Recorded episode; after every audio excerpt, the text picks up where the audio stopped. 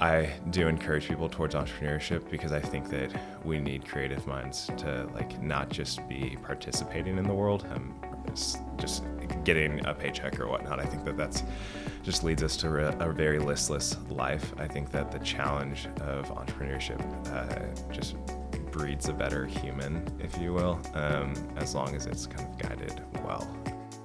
Hey guys, it's Chris. Thanks for tuning in to the Fort Podcast. Excited about having Riley Kiltz, the CEO and founder of Craftwork Coffee here in Fort Worth, Texas, with me today. We talk about um, the decision he made to leave his corporate job and start Craftwork, the way he thinks about his people and growing his business. He had an impactful statement about trying to live more in the moment, and he said it in a way of uh, he tends to think of how it should be rather than how it is now, and uh, that stuck with me pretty hard. So excited for y'all to listen to this conversation. Riley is never short on going deep and is clearly a huge asset to the business world and especially to Fort Worth. So enjoy.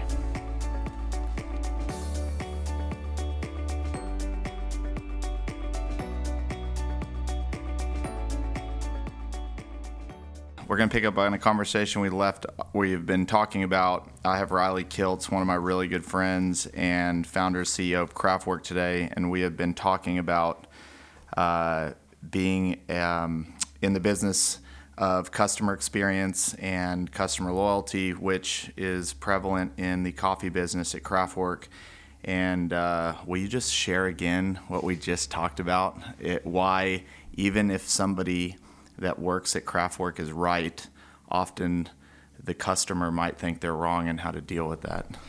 Yeah, I think um, I think the most important uh, component of what we do is I think seeing the humanity that exists in wherever Craftwork is uh, has a location, and so if people are walking into our shop, seeing them not as customers but as humans and people who have needs not just of coffee but they have emotional needs. Craftwork was started to draw people out of isolation and into community. We're very focused on uh, how isolation uh, impairs and affects people, and so we see every one of those interactions as an opportunity um, to engage. And so, uh, in situations where customer interactions go wrong, as we were talking with about before, um, there's not really um, it doesn't really matter who's uh, right or wrong. The reality is you have someone in your shop who's taking the time to come in there, and we want them to walk away with an amazing experience. Um, and so we really empower our staff to um, be able and willing um, to uh, delight that customer. Uh, kind of even if it starts from a, a, bad place, they're they're constantly kind of like pursuing that customer all the way through until they they leave the shop. And so um, the combination of uh, empowering our people plus uh, the core value of humility, um, we hire for cu- culture we look for people who are um, naturally willing to lower themselves to serve the people around them. Um, and ultimately, uh, that's on us at the corporate level, um, being humble before one another, serving our team well.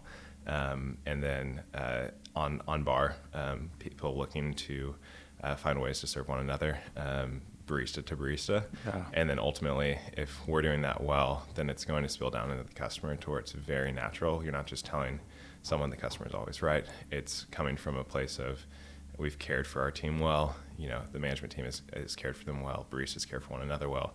Therefore, we can care for our customers uh, in a way that makes them feel valued, regardless of um, kind of the um, the start of that interaction. It's always around that ethos. Yeah, the um, it's often that when you started the company uh, day one I think it would be fair to say maybe some uh, uh, components of this culture were in your head, but you really don't know what you're going to get until years into the road. Like, how did you, how did this manifest itself? When did it become apparent that this is how y'all were going to run yourself? And like, did somebody teach you? Did you read this? Yeah, um, that's kind of. It's actually kind of a, a complicated question. Um, so, the it's I would say it's. Um, twofold. Um, is one is that when I started Craftwork, uh, we uh, I started Craftwork out of a pain that I was experiencing. I worked for a private equity firm that invested all over the world, and I traveled constantly. I worked from a Regus office space. um, and was experiencing a lot of isolation myself uh, because my team was based in New York and in Sao Paulo, um, and so I didn't really have any connections here in Fort Worth, um, and so I worked my tail off, but then uh, would you know not really have anyone to celebrate with, and so really desired to create a space that was supporting the solopreneur, the in, the one-off individual, um, and so I feel like just knowing my pain points, wanted to solve those for other people, um, and then I think the old, early culture, uh, and the reason why I say that uh, it's complicated and probably not normal for a on a podcast for a, a founder to recognize a broken partnership. Yeah. But the individual who I started Craftwork with, Colin Sansom, um, amazing guy. Uh, he, the, when I thought of how do I want to serve our customers, um, Colin was a longtime friend, and he had a gift at um, making people feel highly valued regardless of a scenario. Um, and so when when I was coming with, with the idea, I was like, man, I don't know what Colin's up to, but I want to reach out to him. And I would really give Colin credit for establishing that early culture of um, care and intentionality. Uh, unfortunately, like we weren't the right team to scale Craftwork. Right. Um, but I think that I learned more about caring for people from Colin than anyone else um, in that that early phase, and then that has carried through our culture. Um, so that's why the question's complicated. Yeah. Um, someone who I highly value, but um, you know, yeah, w- w- wasn't able to scale together. For sure, business uh, business is messy. I've had. Uh, partnerships of guys that I still consider some of my best friends, but we're not partners anymore, and um, often it, it's business. It's it's a yeah. marriage. It's it's a lot. Yeah, um, it's a lot. So, yeah, I, have had the pleasure of meeting Colin, and uh, one of the the nicest, most genuine guys I've met. So so um, true. It's uh, no surprise that you had. Uh, chose to model your culture after him. Why were you in Fort Worth between NYC and Sao Paulo? what were you doing? Um, yeah, so it was whenever I graduated from TCU, um, I had taken an internship the previous summer uh, for a dying portfolio of real estate assets in uh, in Brazil, uh, and really didn't expect anything to come of it. But I really wanted to work internationally, and my senior year it got acquired by Blackstone, and I was their analyst pipeline of one, and so uh, I got to sign up with that team that got brought over from BAML to be um, a part of the new uh, group that would be investing in Latin America. So I moved down to Brazil. I was thinking about my wife and I just got married. We were trying to find oh, where we were going to live in Sao Paulo.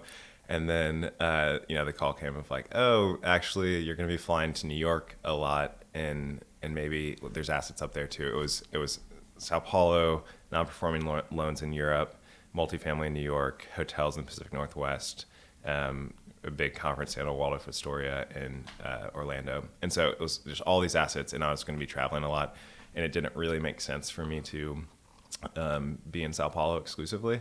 And then one of the partners was in Seattle, and one of the partners was in uh, DFW. DFW made the most logistical sense, yeah. and so with New York, Sao Paulo, Buenos Aires on the table, I end up in uh, DFW, and honestly didn't really expect to come back to Fort Worth, although I love TCU. Um, I'm a big Horned Frog fan.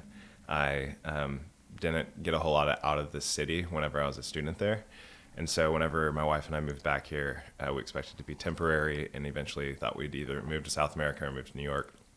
Um, and we fell in love with the city and uh, just really don't foresee us um, leaving anytime soon. We see, we see a lot of, what I love about Fort Worth, we see a lot of work that uh, is to be done here Oh, and oh, yeah. the opportunity for influence. And so I think that compels us more than any, um, uh, yeah, sexy international environment or, you know, 10 times the coffee shops in New York or whatever. yeah. Is, so. I love it, man. That is part of the reason for this podcast. Fort Worth is, I still feel like we're in the first inning of a incredible baseball game that's happening here and the uh, the opportunity for influence to have an impact and to take this city into the next generation is crucial. And that is a big part of why this podcast started, a big part of why we're talking, because you are somebody that definitely fits the narrative of taking this city forward. Um, when did you decide to make the leap from the corporate life to do Craftwork? Yeah, it was. I was in the midst of trying to figure out what I wanted to do next. I knew that um, Blackstone wasn't a culture that I wanted to be a part of long term. A really smart guys, but just not people that I felt uh, a lot of cultural alignment with. Yeah. And so, in at TCU, I'd written my thesis on conscious capitalism and uh, was very uh, intrigued by Satori Capital here locally in Fort Worth um, and a handful of other organizations. And so I started to uh, look for a pivot um, from Blackstone into some other uh, private equity firm. And I was in Colorado at the time and had a long drive back uh, to Denver and started just like spitballing ideas um, with my brother in law about uh, basically the, the problem of where I was headed back to, which was that Regus office space. And so I was already in that pivot mindset. And then this idea came up of, of what ultimately became Craftwork. And uh, just decided to uh, model it as what I spent, you know, 80 to 100 hours doing every week. Mm-hmm. Um, and it cash flowed. And I was like, you know what? Like, this would be kind of fun. And so I pitched it to the partners that I worked with. And they said, please don't leave us like you can keep working on this on the side, but just like don't don't leave. like we have one analyst and like we really need you. And so they let me kind of continue to like iterate the model and pitch to different people, you included. Yeah. And uh, yeah, it was very. Um, I, I don't think I ever expected to be an entrepreneur. Um, I wasn't someone who was like hustling, you know, uh, bookmarkers in the third grade. That just wasn't my wiring. Yeah. Um, I saw entrepreneurs as like frankly like lazy individuals who were like nonconformists and Yeah. wanted the freedom to move and i never had an issue with that um, but then as i've anyways we can get into how, as i stepped into it eventually but uh, ultimately i had the support of my wife and it was one of those moments where uh, you're at the time i was 25 years old and had a second kid on the way and it was like it's either going to be now or never and i remember talking with the, team at satori because they were interviewing me for an analyst position at the time, and uh, I just told him like, "There's, I I can only do this now. I there's, I could go to business school and come back to private equity later, but there's one opportunity to do this." And decided to take the plunge, and I'm very thankful that I did. Why are you thankful that you did? Um, I think that when I look at this is it's a big question. Yeah. Um, when I look at the world and um, see issues um, and have a platform through which I can influence the world, Yeah. I think that that is incredibly powerful and it wakes me up every day. Um, Hell And yeah. I, I think that um, I am motivated. I think that entrepreneurship can be one of exploitation, meaning not in a, um, uh, a illegal way, but one of basically just exploiting the wor- world for your own good. Um, or it can be simply waking up every day and agreeing that the world is not the way that it should be, Yeah. and um, fighting to change that. And I think that the what compelled me about conscious capitalism um, back in the day was there's this vision for how does business shape the world to be a better place for for everyone, not just yourself. Um, and I think that although we're a very small part of the formula, I see an opportunity to do that every day at Craftwork um, with our team, with um, and the way that we care for them, and kind of raise their vision for what they should expect for their life. It's it's, it's multifaceted, but um, I think it's that the fact that I can wake up and have a platform through which I can influence the city and the world. That's probably one of the deepest statements on this is I think our seventh episode. That was that was incredible, and I think if you take business over over what's already been happening um, and what's coming, uh, businesses are going to be platforms. They're going to be forced into becoming platforms for the better. Um, you're seeing companies that over in over history have taken a more um, exploiting role. If that's the way to say it, and they're being asked by their customers more and more every day to to change. Um, and I don't think uh, the option is going to be there as long as we think to not have some focus on trying to have a better impact. And so, you're clearly leading the charge in that. Are you still a fan of comp- conscious capitalism? Yeah, I, I think that what I love about conscious capitalism is their perspective on stakeholders and how the movement of capital affects uh, five different stakeholders, uh, being your customer, your employees, your investors, uh, your environment, uh, or community, and your vendors. Um, and so I think that each one of your decisions that you make for your organization, being sure that you consider each one of those um, and make sure that those decisions are not uh, f- just favoring one or the other, but kind of seeing if we care for all five of these stakeholders, then our business is going to be able to be pushed forward. Um, I think that that there, I don't know the flaws to the investment model. Um, I think that it's a lot easier for me to um, apply it in the context of uh, an operating company uh, than it is um, w- in a like a private equity firm. I think Right. deals are just really difficult to come by uh, Yeah. to start, and when you add another hurdle. I think the theory is that it either op- it reduces risk or it opens up new opportunities that are unforeseen by other people. But I'm not.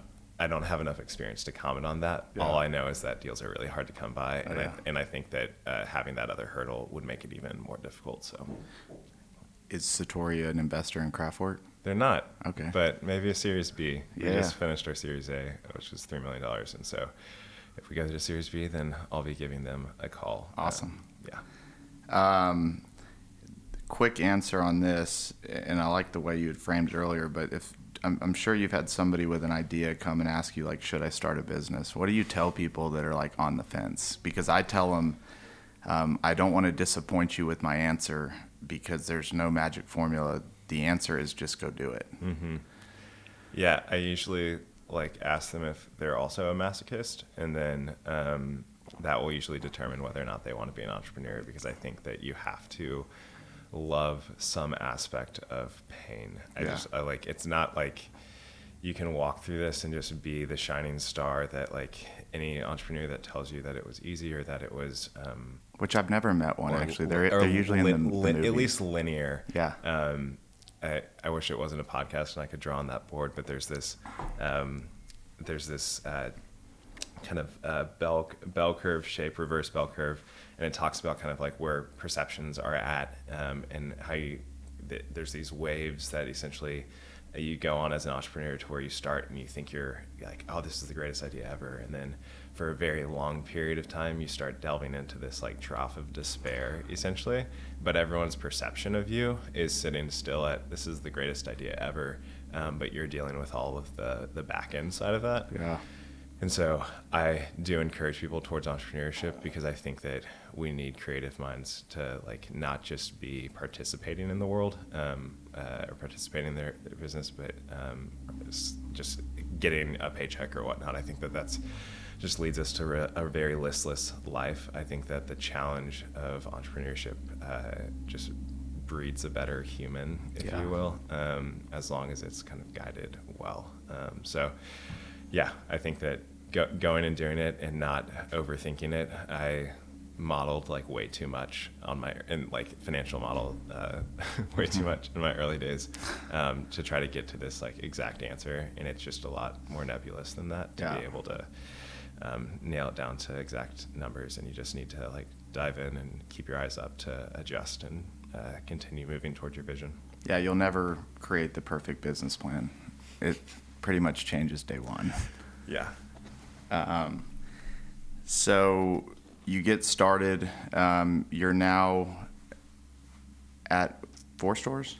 Uh, yeah, the fourth is opening in Austin in April. You've opened four stores. You're now a coffee roaster, which in the early pitch to me, I asked you if you were a coffee company or a work company, and you have uh, purchased a company. So several several questions. The first being, um,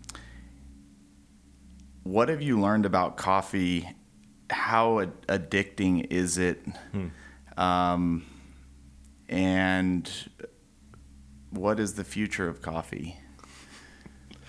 Those are really big questions, um, and I'll try to keep it quick. Yeah. Uh, I've learned so uh, this will probably like discourage customers from coming in, but I, I'll just say on the front end, I've changed since I had this perspective. Whenever I launched Craftwork, I was very heavy on the co-working side of things. That was what my pain point was out of, um, and I didn't know a whole lot about coffee. I enjoyed it, but I didn't know a lot about it. So I thought, you know, let's just serve, you know, whatever Trader Joe's serves, we can probably serve that and it'll work.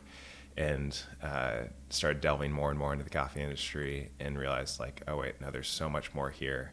and this was even before clearly before we launched and uh, found out what specialty coffee was. Specialty coffee is just a certain um, type of coffee um, that's above a certain grade rating, and then that led us into um, roasting. But I think early on, what I learned about coffee is that it is much more um, complex and dynamic of a product than you want it to be. Um, and that's part of the magic of it is that it's always shifting and moving and aging and um, you know the air conditions like whether barometric pressure is higher or lower is all affecting like brew time temperature. It just it's complex. It's not uh, magic. It's science. Yeah. and um, the the constant science experiment behind bar to lead to excellent extraction i mean was like mind-blowing to me. Um, and so that was How'd you uh, learn that? it was through first our head roaster at Tweed Coffee was our that's who we partnered with to start, and then you just start kind of reading a lot. There's a lot of blogs. I mean, coffee is a cult industry, Wow. especially behind bar, and so a lot of resources. Um, we went up to a few trainings to understand espresso machines in Seattle. Um, so it's just kind of like education over the course, and then I spent time on bar early on to to get a feel for the coffee, um, and then uh, the roasting company brought a whole new element to it. Um, roasting's And is the goal of the roasting company to just serve all Craftwork, or is it to turn into its own business serving a lot of folks? So it was primarily for, to serve our own shops. We wanted to create a um, to control kind of like what our coffee experience was like from um, the actual coffee we were serving, and we weren't dependent on the origins of of Tweed. That what they selected, they make great coffee, but we wanted our own spin on it, and um, it. We talked about wholesale relationships, but um, I'm of the opinion that there's very few uh, people in the specialty coffee industry that have distinct differences. They buy from a lot of the same green wholesalers, and if they tell you something different, they're not telling you the truth. Right. And and so you see a lot of coffees where it's like, oh, this roaster is serving the one, oh, I cupped that coffee too. We we almost went with it, but we went with a different one. And I think anytime this I guess like a pretty consistent theme is if I see like something that we could make money on but don't have something distinct to offer to our customers then or to like a, a wholesale customer I just don't pursue it because uh, one I don't think it's it's wise. There's there's nothing that differentiates you one from the other. And then and then two it's just like I want to focus on creating something that's like new different distinct. And and so roasting became something where we can pursue excellence uh, for our own shops and if other wholesale providers reach out to us that's great but it wasn't this business model that i was planning on expanding like wholesale coffee takes a lot of like customer care and attention in order to sustain those relationships and um, that's not our focus right now we, Have, are you wholesaling at all? we wholesale to a few different shops. Um, Black Rooster Bakery here in Fort Worth. Um, uh, Christ Chapel uses our coffee. Um, there's a, there's a few other office like Yeah. offices that use our coffee, um, but it's it's something that we just decided not to really pursue. And what's great about it is it's allowed our roaster instead of for him to be green buying and roasting and seeking new sales, he can exclusively focus on green buying and roasting, and it allows a great product. It just it's been improving uh, like every single month. I, I feel like our coffees get like sweeter and more balanced, um, and yeah. So I'm I'm really thankful we made that decision. I think he would have kind of been running ragged if I had said, also let's try to grow accounts. It's just Right. a lot for um, someone to manage. What's green vine? Green buying, like Oh, oh, green sorry, buying. sorry, buying green coffee. So Okay. coffee is green. Um, it's it comes on a cherry, and there's two seeds inside of it. That's what the the the, t- the you have like a, a rounded side of a coffee bean and then a flat side of the coffee bean. So the two flat sides of a coffee bean make the two parts of um, the coffee cherry seed inside. Got it. And that's what's stripped down. Take the the pulp off on the outside, washed, and then ultimately um, dried and sent to us to roast to be served in the shops. Um, so So you buy it internationally, it gets sent into Fort Worth, and then from there y'all take it to your roasting facility, and it's up to y'all to turn it into your recipe of coffee. yeah, it's there's one other. Uh, so I think coffee touches 17 hands before it's served to a customer, um, not in our but along the supply chain, um, and so there's a uh, green importer um, to handle kind of like all of the importing uh, regulations that brings it into port, and so they have the, the relationships on the ground. You can go direct with them um, to go and, and visit the producers, farmers who are on the ground. But um, the reality is at our scale, which is we're uh, still a small company in, in, the coffee industry, and we um, we don't want to start going direct trade until we're at a scale where we can guarantee that farmer consistent business year after year, and that's something that green importers provide is that that consistency yeah. for the farmer, um, rather than us coming in and wanting to slap that farmer's name onto our product, but then not knowing if you know we'll buy the same volume next year or if they're it's you just have to to be very thoughtful in order to handle the supply chain in a um, yeah humane and uh, thought uh, meaningful way. How do you split your time? I, I would imagine roasting coffee and running coffee shops, although they're both share the word coffee. It seems like two different worlds to me. Uh, yeah, roasting coffee. We have an amazing head roaster, um, Josh Tyre, who was um, one of our first hires as a barista, and he's just grown in our company.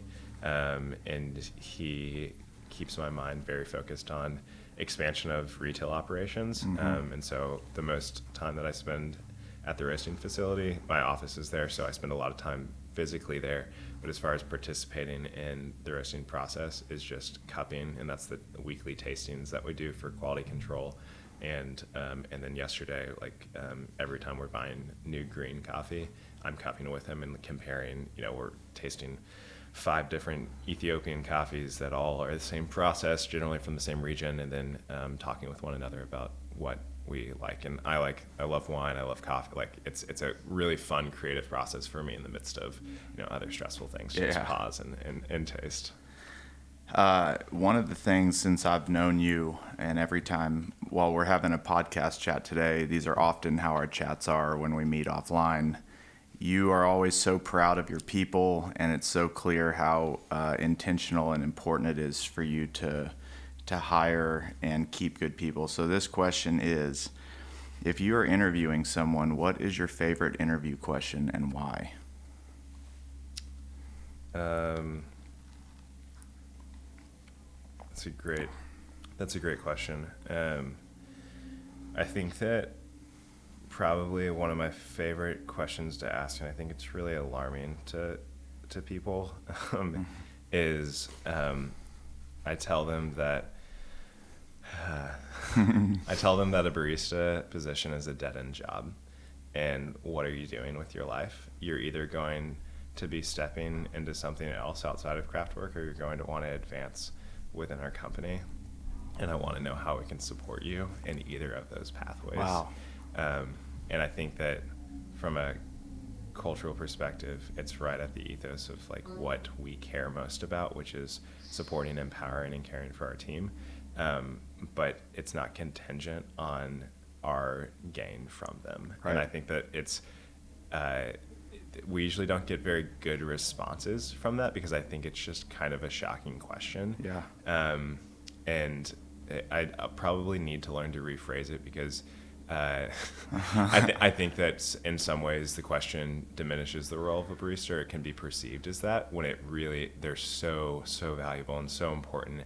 But the the if they don't understand it, they need to understand that baristas um, are often in, in like this 18 to 30 year old time frame when it's almost a collegiate environment for um, people who didn't go to college. Basically, right. it's all these people who are trying to determine what's what do they want to do with their life? And Craftwork is the the holding place for them to figure that out, and they're all sharing that, and so it's a very cool dynamic. Um, but it also comes with um, if someone just wants to. There's very few life uh, reti- lifetime retired baristas that did it all the way through.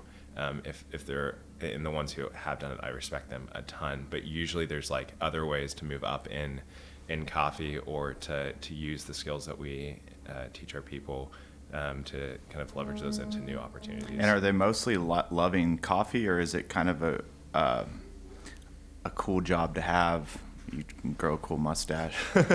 uh, yeah, I think I think it's b- both. Um, someone who loves coffee exclusively is not going to be a great fit at our company um, because we seek coffee um, excellence uh, out of a care for our customer, not out of a um, infatuation with coffee itself.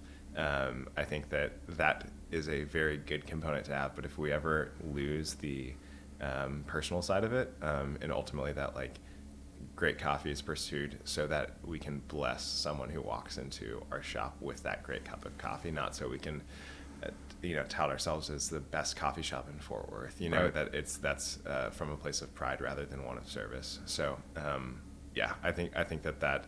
Uh, the person that we look for is one who does have that like humble servant mentality. So Simon Sinek said, "People don't uh, love what you do; they love why you do it." So it's true. people don't necessarily care that you're just a coffee company; they care why you're behind it. Yeah.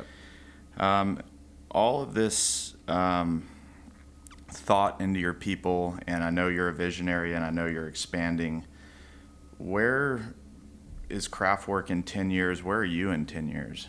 Do you have you thought that far out, or are you just trying to get through the next hour? No, you know, I, I feel like I exclusively live in the future, which is probably one of the biggest And I'm with you on that. Yeah, it's a really hard thing because I always um, think about Craftwork the way it should be rather than the way it is now. Um, the way that it is now is not um, not where I want it to be, um, and so I think. Uh, as far as where Craftwork is in 10 years, I think that I want to continue to grow Craftwork as long as it continues to have the impact that I want it to. Um, the second that we be, start growing for growth's sake or don't understand how to scale the culture that we've created, um, I'm probably not the guy who's running it. Yeah. Um, because um, coffee and co-working is it's not interesting enough to me in order to um, focus exclusively on driving more scone sales or leasing more office suites. Yeah. Um, I, I stay at Craftwork and wake up every day because, as we talked about earlier, like it, it's it's a platform that I think we can influence the world through and influence our team through. And so, if we can continue to scale that, I think I, I can still be at the helm ten years from now Yeah. and be energized every day. Um, and that was in our Series A. That was a question we got a lot: was what what's the exit plan? And uh, please don't take this as arrogance, but I think that an easy plan would be to grow very quickly within this uh, multifamily strategy that we've identified and flip to a WeWork or a Convene or Industrious. Um, whether or not that would be a profitable strategy, I just think that we could get a certain scale with the capital we have um, to get acquired. Um, but that we said, hey, if you just want that quick flip, this is the wrong investment for you, and we really want um, to grow this company long term. And so, um, my new business partner Trevor and me and a woman named Laura are our new management team, um, and we're focused on growing this long term. Um, I think that the biggest uh, challenges of that, I was talking with a board member of Snooze um, the other day, and she mentioned that like all you have and all Snooze has at the end of the day is their their systems and their in the culture that they can scale. That they have people. It's like it's hospitality. It's like Ritz Carlton or you know um, a, a hotel that is heavy on service. Um, and and that for me is probably where I see the biggest uh, risk or fear that I have is that we miss the opportunity um, to to systematize our culture so that it continued to be to feel like real, authentic, and be a blessing to our team and to the cities that it exists in. It's just something that's like so complex and like you have every person humans. I this is like biggest lesson learned from from entrepreneurship um, since I launched Craftwork was when I was at Blackstone. I view I viewed people as products, um, and I didn't see them as like the most dynamic asset in the entire world. Um, I just view them at like basically they were worth whatever they could put out, and it's horrible. I hate even hearing me say that now, but that's I think at my core what I what I believe and how I even valued myself.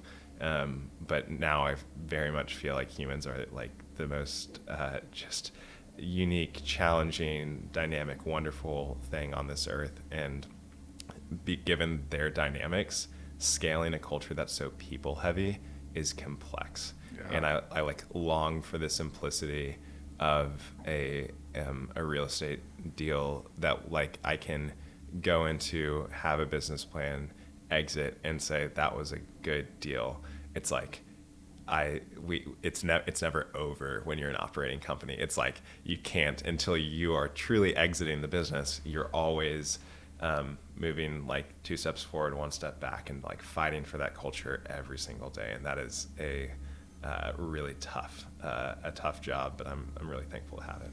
The irony of it is, is even if you get to that day, one day, if you do spend that much time on your people and you get to that exit one day, you often hear that even the exit's kind of sad.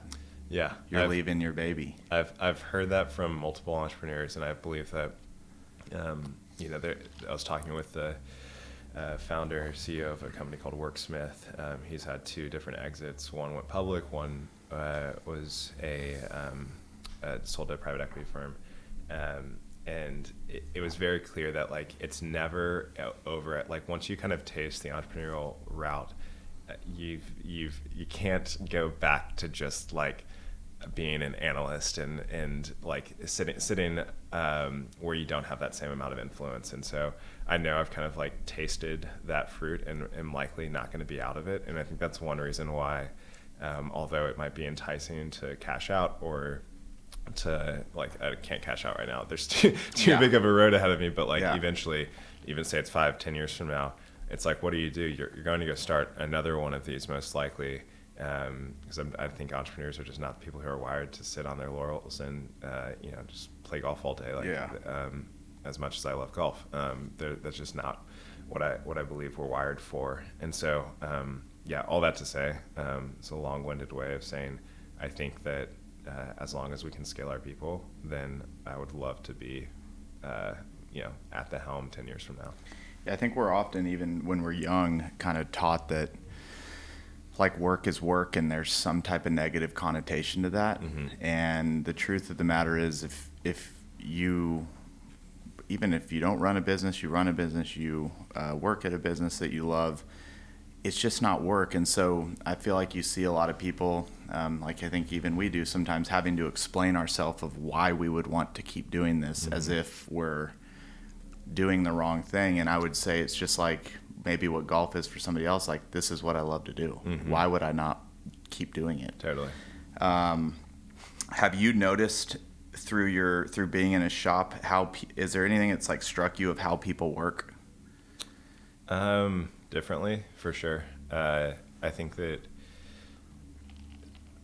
I'm I'm a pretty like uh, sporadic worker. Like I just I love work. That's I, I it's it's such a gift. I feel like um, that has been raised with this kind of wrong connotation that I, I want to shift and change. Like anytime I'm meeting with students, either at TCU or you know like younger uh, elementary school kids, like Yeah. I want them to understand like what a gift it is for us to be able to work.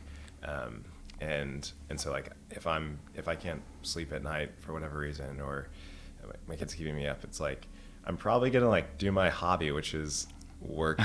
You know, like um, and and so I, I think that that's like um, one one piece. I lost actually. What, what was the question again? Sorry. The question was how do you like just having been in these shops now and watching all these Oh, people yeah, come yeah. and work like what trends have you noticed So like yeah, I'm I'm a sporadic worker, but I think that um, the trend is that there's a t- just underutilized that the new gig economy, um, freelance economy. You know, it represents um, around uh, 45, 50 million people, and it continues to grow.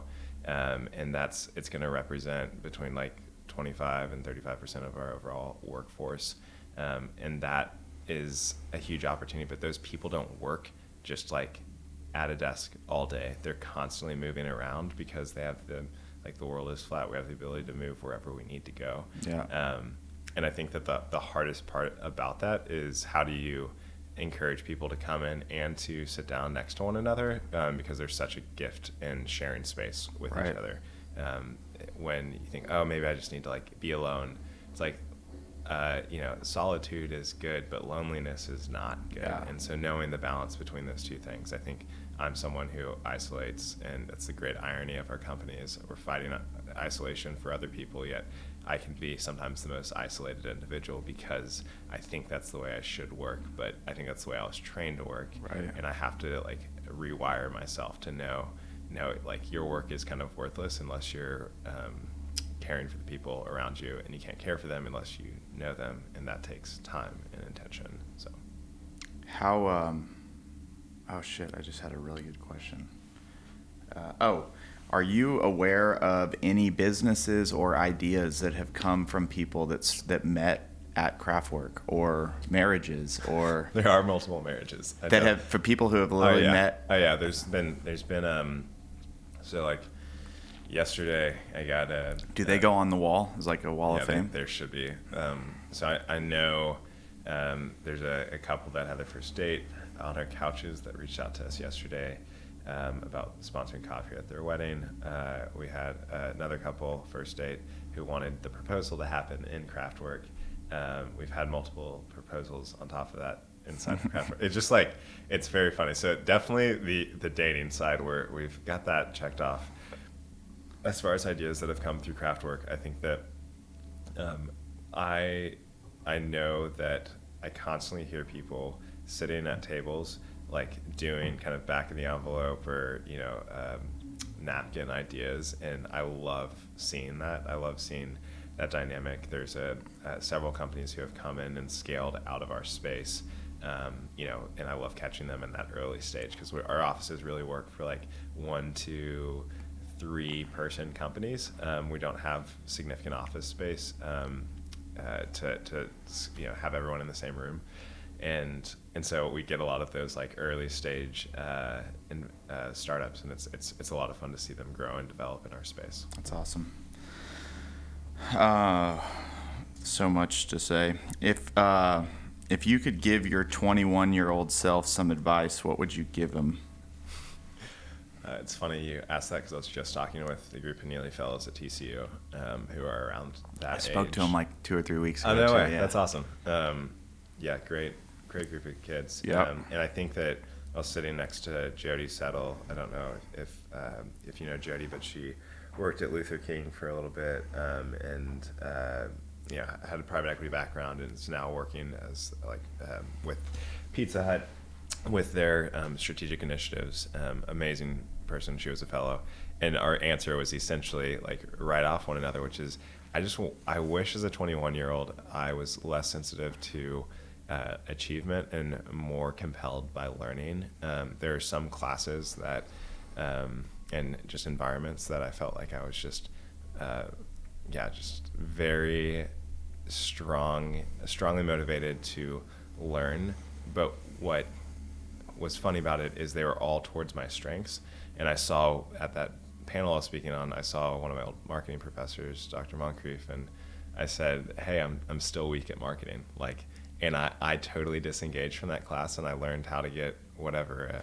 a minus, B plus, whatever the, the mm-hmm. thing with that was kind of like you're not very good at this, but you can learn the words and, and, and move on. Pass the test. Um, but you're not going to get an A because it takes an understanding, and and I wish that I would have been willing to accept a B or a C so that I could um, really understand the concepts. Um, and yeah, I think that that is something. And I also think that I wish I could tell myself that you need to work with the same amount of discipline in all areas of your life as you do in your work, um, because being consumed by your work is not discipline, that's addiction. And knowing the difference between those two things, um, discipline is, is when you um, allot time to work very hard at something, and you also are willing to stop that to care for other um, areas of your life. Yeah. Um, and that's not just about work-life balance. It's it's about being able to pause or rest so that um, you have perspective on things. I think that if you keep operating with this head down mentality and you're just pushing forward, pushing forward, your worldview is not shifting with the world. And so you're making decisions based upon a worldview you may have from like five years ago because you didn't educate yourself or talk with people or engage with your family or the community around. And so it's just like you're, you're kind of a, a fixed product in a sense that might be producing a lot now, but over the course of, you know, five, ten years, um, you're going to be fairly empty and completely burnt out. Um, so. I love it. I tell people here at Fort every day, you have a free gift, and that is that you can ask questions all day. Keep asking as quickly as possible. Every time you ask a question, you learn something new, and that teaches you what the next question should be. And I think the people moving along the quickest are those that are uh, understand that um, you know if I ask 10, 20 questions a day, I'm moving the ball forward. Mm-hmm. Or I can go through each day knowing I don't know stuff and be kind of fearful to admit that I need to ask a question. And yeah. so I encourage everybody in here on a daily basis. Um, there's a bunch of people around you all day, and they all know something that you don't. Mm-hmm. And the only thing that's keeping them from knowing it and you not knowing it is you just having to ask them. Can I, can I ask you a question on yeah. that? Is that is that allowed? Yeah, yeah. Um, uh, I'm curious to know, uh, filling the role as CEO, leader of Fort Capital, how you take that mentality and continue to lead while still being able to recognize I might not have the best idea in the room, and how do you continue to be a student to the people around you? Um, is, is that something that you've been able to do while still maintaining? Uh, your strength and positioning as um, a leader to where you're not forfeiting their confidence or whatnot, but having that disposition of learning?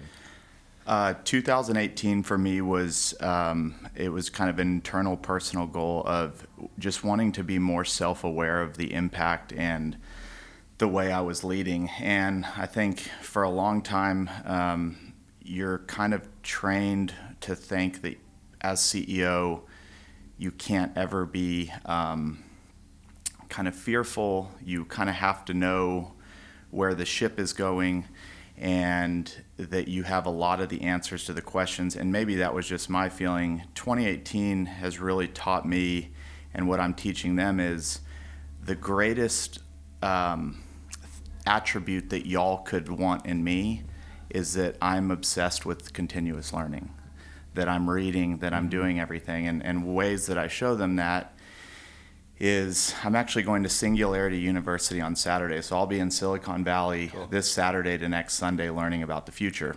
And there was a seminar I went to a conference and they showed me this chart and it was Blockbuster's CEO in like 2008 mm-hmm. making a st- and it's on a chart or a, a bell curve or a, a, a graph uh, him making a comment in late 2008 that Netflix is nowhere to be found, like we're not worried about them at all. Mm-hmm. And the other line is Netflix is compounding growth. And so you mm-hmm. start seeing the curve six months after that comment, Blockbuster filed for bankruptcy. Mm. And it, that was the intersection of them on their downfall and not knowing it, and Netflix's compounding growth, mm. which we all forget. Compounding growth on a graph is flat for a long time before it's vertical. Yeah. It, it doesn't really, there's none of this. It's like yeah. here and here, yeah. uh, which had a huge impact on me. And so, what I tell them is, um, I'm I'm confident in what I know today, but I'm also confident that I don't know anything. Mm-hmm. And having that fine balance is I'm confident in the decisions I'm making today, but I'm also confident that I have so much more to learn to serve you all.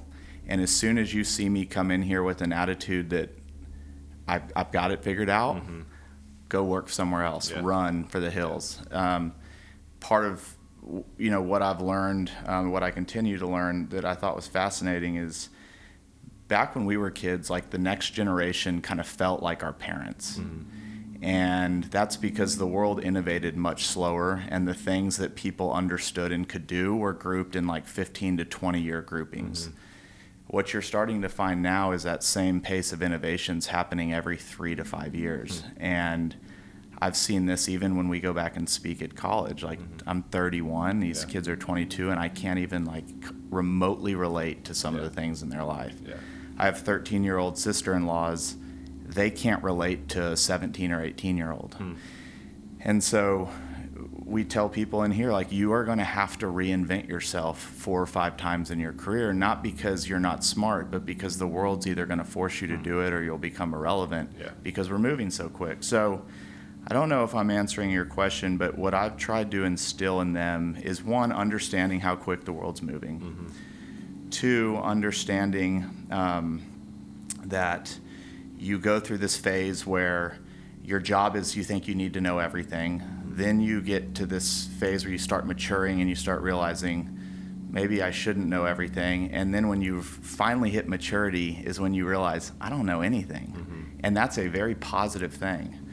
Yeah. Um, so it's a learning culture here. We have a Slack channel that's all about uh, inspiration, learning materials. We encourage people to take classes online, to go to conferences.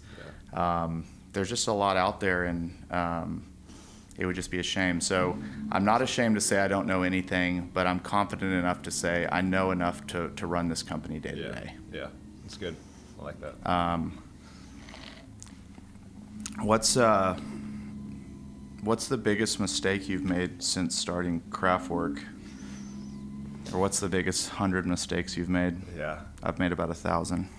Uh, yeah, one of them is is what I said earlier is um, seeing people as products when we launched it rather than uh, dynamic individuals who are yeah just s- it's there's they're they're very just complex and um, and if they're just role fillers then you're missing uh, kind of full utilization um, of them and you're missing the opportunity to help them to flourish. Yeah. I think that's a huge mistake um, that I made. I think that um, another mistake that I made, and I would say this one's kind of ongoing, is uh, we, I don't know if it was online or not, but we talked about, I like, we both like to uh, think about the way our, our company should be and live five years in the future. Um, I don't spend as much time in our, our coffee shops as we should. I spend a lot of time at our roasting facility. That's where I probably spend 90% of my working hours. Um, and part of that is uh, I walk into our shops and believe that basically depending on how um, the shops are running, that grades uh, me personally. Um, rather than uh, seeing the business, I always saw the business as, as separate from me personally. I didn't scale it on my personal brand, which was nothing, so it doesn't matter. But Yeah. there, there, it was never something that I felt like we were. Um, I was going to be the the front kind of star child of that and be on be on the front lines, you know, uh, kissing babies and whatnot. But Yep. I now I'm very hesitant to go into our shops because I know that there's so much to improve on, and when I walk in and I see something that's not working or something I don't like, it weighs on me really heavy. And so I'd rather live five years from now, which is the whole of the mothership at Obi Macaroni, um, where we have our, our roasting facility. Yeah. Um, and I think that that's probably like one of the biggest ongoing mistakes that I'm needing to fix um, because uh, it's you're not caring for your people well. You're when you see those problems, they're they're solidified in your brain and you don't dismiss them. Um, and so I, I need to like grow up and uh, learn that Craftwork's, uh, you know, how a given shop is functioning is not a grade of me personally. Um, it's a grade of our company and its opportunities to um, to improve upon what we're doing. Yeah. Um, so Yeah, uh, to to I have probably never admitted this publicly. I know Jason and a few people in here know this, but like that building right out there being constructed. Yep. I've walked through it one time. and I probably won't walk through it again until it's almost done Hmm. because I don't do well walking into uncompleted things because Hmm. I exactly the same thing I told Jason before we partnered. I said I don't do well during construction. Hmm. Uh, you know, you have people that accidentally break a window. Uh-huh. We could have a perfectly done building and one broken window on accident, and I will leave the space remembering the broken yeah. window. That's a huge weakness. Um, it's also something I'm just aware of. Yeah. So I know that's why Jason's great at that. Mm-hmm. He, uh, but to your point of um, almost the fear of seeing the truth, Mhm. I think Yeah. is uh, I think and I think that can be said for a lot of folks. The other part that I'm reminded of and have been through YPO is just step back to three years ago, like you would have dreamt that you were here now. yeah, And I think it all, I can tie it all up in saying, uh, I really feel like the journey is the destination. And I Mhm. think as entrepreneurs and how we write our pitch books and how investors ask us when an exit is, is you're expected that like entrepreneurship or building a company or life in general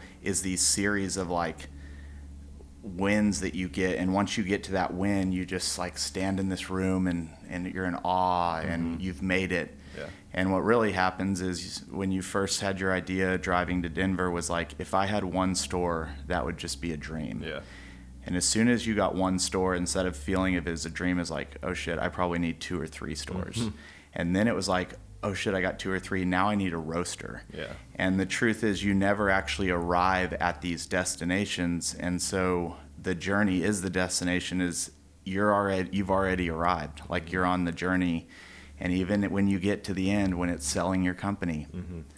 that could be a that could be another moment of like, well, shit, what am I going to do next? How are yeah. my people going to be? So. It, it, it hit me really hard is don't expect the all these destinations with these nirvana euphoric moments yeah. because it's the it's the mindset that got you to leave your job and start one store is the same mindset that once you get to one store makes you start three. Yeah. It's like start it's like little sprints. And and I think Evan on a similar kind of like train of thought, especially recently, is uh, really all we all we have is today. Like we are, have the relationships that are around us, the people that are around us, the company that we have right now, unless I choose to like savor those relationships and, and step into them, then you're going to have this like life. I'm not going to stop living five years from now. Like that, that, that mentality, it's the way I'm wired. It's the way you're wired. That's a gift. But I think that um, you have to be willing to uh, delve into the relationships we have today. Otherwise, it, like you said, you're gonna you're gonna get to that that moment, and it's just gonna be something else, and it's always gonna be something else. But uh, today is what we have. Tomorrow is is just completely uh, something intangible. And yep. so I think that really savoring uh, every day. It sounds like I'm a I don't know some type of motivational speaker, but I yeah. that, I I, I, be, I, believe that it's it's really important for entrepreneurs to understand that because, like you said, like you get to that exit and like, okay, it's cash in your bank account. So what? Like that m- money money is like fading away. Like it's it's you can't take that anywhere with you. You know, so yeah. it's, it's just like it's all kind of like empty. And so I I feel like you you really have to just like savor and value the day that we have and the more we can do that, I think the the more uh, impactful our businesses can be for the world. Yep. Charlie Munger, who I read a lot of, says, uh, if you want to be happier, continue to minimize your expectations. and it's pretty true. I mean, if I'm always living 10 years out of where we should be, and therefore it's easy to not be happy that we're not there yet. Mm-hmm. Um, it's like in golf, if my expectations are to shoot a 70 and I don't mm-hmm. shoot a 70, I'm not going to be happy. Yeah. If it was just an 80, I would have been stoked. Yeah. Um, and so it's always like keep keep them in check. Um, I'll wrap this up in just a little bit. There, uh, I'm looking at this book I gave you, and a ton of the notes I have was uh, your comments on treating people as people. So I just want to like give you a two minute summary of yeah. what you're going to read. So. Uh, this book had probably the largest impact on me of any book I've ever read. It's a very easy to read book. And what it talks about is the act of self deception. And self deception is when you have a problem and you don't know it and you have a problem, and I have a problem, and Johnny in here has a problem, and everybody has this problem.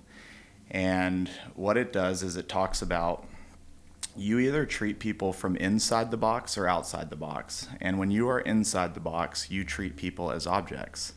And when you are outside the box, you treat people as people with mm-hmm. feelings and emotions. What the, the, the meat of the book is what puts people inside the box and that is the act of self betrayal. Mm. And so it goes something like this. i am going to give you a, an example from the book. Uh, me and my wife had a had a child, and one night the monitor was on, and child was still young, and at 2 a.m. the the baby started crying, and I, the husband, uh, woke up, and uh, my immediate immediate reaction as a human being was I probably should get up and go get that mm-hmm. tend to that baby. But immediately I said subconsciously, nope. I work in the morning. Mm-hmm. I am a hard worker. I need my sleep. Mm-hmm. Uh, I've you know I'm a, and because all those things I'm a good husband and I'm a good dad. Mm-hmm. And as I'm going through this in my head, I'm starting to look over at my wife who hasn't moved yet. Mm-hmm. And I don't know if she's awake or if she's asleep. But the more uh, I begin to tell myself that I'm a good dad and a good husband and I work hard and I need sleep, And I'm looking at her, the more I start thinking, well, she's being pretty lazy. And why doesn't she get out and do it? She's the mother. Is she being a good mom? And all of this takes place in about a 60 second point of view. And I realized quickly that she was asleep the entire time. Hmm. The act of self betrayal puts you in the box. So the moment I decided that I was not going to get out of bed and help that child, I self betrayed myself. I knew that was the right thing. I chose not to do it. Mm-hmm. What happened from there is I began to inflate my own virtue while demeaning hers, turning mm-hmm. her basically into an object. Mm-hmm. So, how do you think I'm going to talk to my wife as soon as she gets up? Like a person or like an object? So, if you take that and extrapolate that into the business world, the right thing to do when a customer comes up to a barista and and is not happy on the barista is like you said to t- to treat them like a human that has feelings. But it's very easy for that barista to take that to heart and immediately have that moment of I sh- I shouldn't I should not uh, s- be hateful towards the person coming back. Mm-hmm. But let's just say an untrained barista immediately says, "Screw that! I'm telling this customer mm-hmm. exactly." As soon as they self betrayed themselves in doing the right thing, they're now put themselves in the box, mm-hmm. and they are going to treat that person like an object while justifying to themselves while they're doing it. Yeah, I'm a hard worker. Yeah. I've been here since 7 a.m. I've smiled at every customer. Yeah. That idiot doesn't know, blah, blah, blah. And you create these spreads. And so, what that book teaches is when you know you're getting in the box and when you're out of it, um, and that you carry boxes around with you in your life, there's probably relationships you have in your life uh, that if you really kind of run them through your head, you probably treat that person uh, from an inside the box attitude. And what it all really boils down to, even the simple act of asking yourself, Am I outside of the box right now? Inherently puts you outside of the box. Mm-hmm. And it is hard to keep grudges or to keep anything because you know the right thing to do is to apologize or to mm-hmm. look inside and change your own character. Yeah. But it is as long as you continue to say, I'm not going to do that, I'm staying mad at this person, Yeah. you continue to self betray yourself, which you have to justify your self betrayal. So mm-hmm. you'll continue to inflate your ego and find ways to poo poo on them. Uh, and everything you said was that you train people to treat people like people. And that book specifically just talks about how cultures can be created where everybody's in the box. People are okay being told tough things. So i could tell you uh, riley you're an idiot for not getting that assignment done that i asked you to do. Uh, it's probably treating you more inside the box. Or i could just say riley you know, I care about you a ton. Uh, I'm disappointed that you didn't get this done, and I'm gonna, um, you know, I hope you get it done next week. Mm-hmm.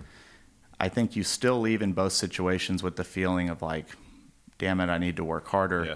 But in the first situation, you probably never want to walk by my office again, and in the second, you probably feel more compelled to to deliver. Mm-hmm. Um, and what we often find is that when having tough conversations, we treat people more as objects than as people. Mm-hmm. And the truth is, people will work harder for you if you have a difficult conversation from a personal standpoint than as an objective standpoint. And um, that book, awesome. honest to God, changed my life. It's very in line with what you're saying, and I hope you'll read it. Cool. That's awesome. Thank you so much for it. Uh, okay. If you are in Fort Worth, Texas, go to the Foundry District, go to their location on Camp Bowie, or go to Magnolia. Riley has had a uh, has been a big inspiration of mine. We've known each other f- almost four years now. Um, he is a thought leader beyond uh, many that I've talked with, and I know will be successful. If you haven't had a chance to meet him or, or try um, the Craftwork experience, I would really highly encourage you. Fort Worth is lucky to have you, um, and I really appreciate you coming on my podcast. Thanks, Chris. Really Thanks. appreciate it. Hey guys, it's Chris. Thanks for listening today. Be on the lookout for new episodes coming soon that we're really excited about. If you'd subscribe to us on Apple or Spotify, and if you really love to give us a five star review, would be super grateful. Have a great day.